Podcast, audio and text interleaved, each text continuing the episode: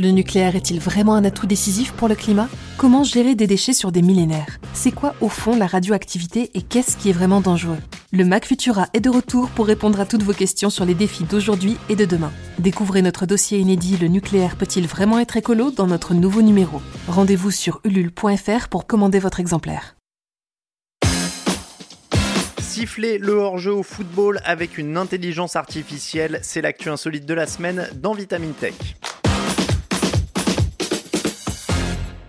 Pour beaucoup, c'est la Coupe du Monde de la honte entre la mort d'ouvriers, ou plutôt d'esclaves, sur les chantiers, la climatisation dans les stades, les allers-retours en avion pour aller chercher les supporters, ou encore l'interdiction faite aux joueurs de porter des brassards de soutien aux communautés LGBT.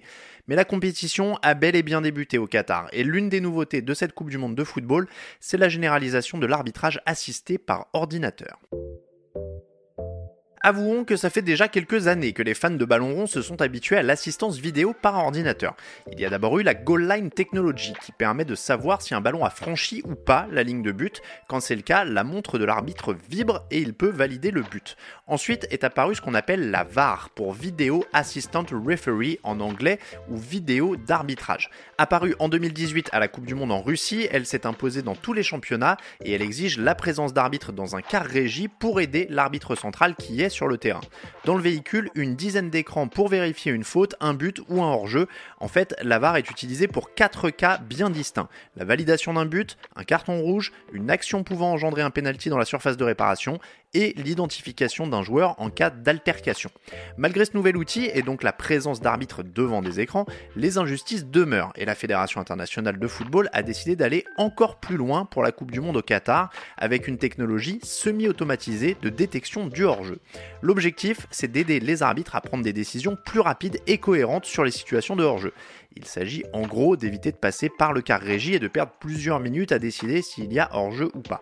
Validé par le MIT Sports Lab, l'équipe TRAC de l'Université de Victoria et une équipe de recherche de l'école polytechnique de Zurich, cette nouvelle technologie utilise 12 caméras placées sur le toit du stade afin de suivre le ballon ainsi que chaque joueur.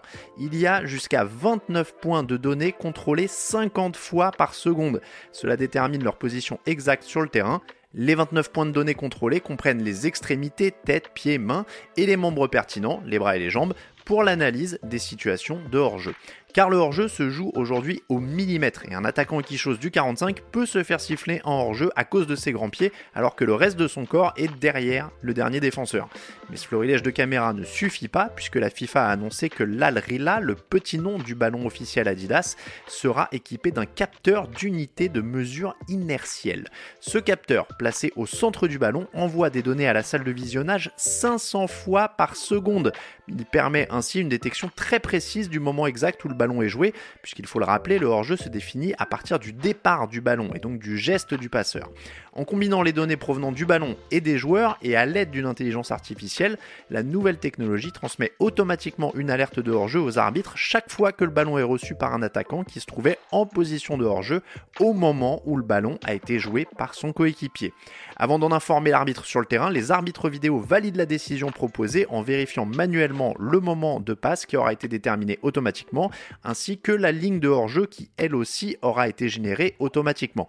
Ce processus ne prend que quelques secondes, ce qui permet de prendre des décisions plus rapides et plus précises sur les situations de hors-jeu.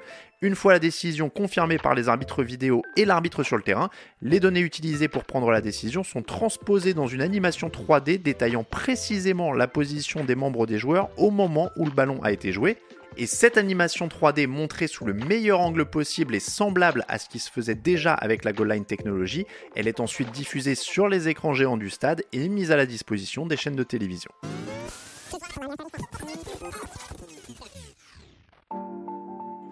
Dans les faits, il n'aura fallu que 3 minutes pour la voir en action, cette technologie. Lors du match d'ouverture entre le Qatar et l'Équateur, Ener Valencia pensait avoir marqué le premier but de la Coupe du Monde, sauf que quelques secondes après la célébration des Équatoriens, la technologie semi-automatisée de détection du hors-jeu a prévenu l'arbitre central. Ce dernier n'a pas eu besoin d'aller voir un écran puisque la décision prise par l'ordinateur a été validée en 40 secondes du côté du car régie. C'est deux fois plus rapide que le temps moyen habituel, sauf que ce temps gagné pour siffler les hors-jeux est vite perdu par le choix la fédération d'arrêter le chrono à chaque arrêt de jeu. Résultat, le match entre l'Angleterre et l'Iran a duré 117 minutes au lieu des 90 habituels, comme quoi le progrès ne fait pas forcément gagner du temps. C'est tout pour cet épisode de Vitamine Tech dédié au ballon rond. Si ce podcast vous plaît, n'hésitez pas à nous retrouver sur vos applications d'écoute préférées comme iTunes, Deezer et Spotify pour vous abonner et ne manquer aucun épisode à venir. Pour être sûr de continuer à nous suivre tout au long de l'année, pensez à vous abonner à Vitamine Tech et à nos autres podcasts. Pour le reste, je vous souhaite à toutes et à tous une excellente soirée ou une très bonne journée et je vous dis à la semaine prochaine dans Vitamine Tech.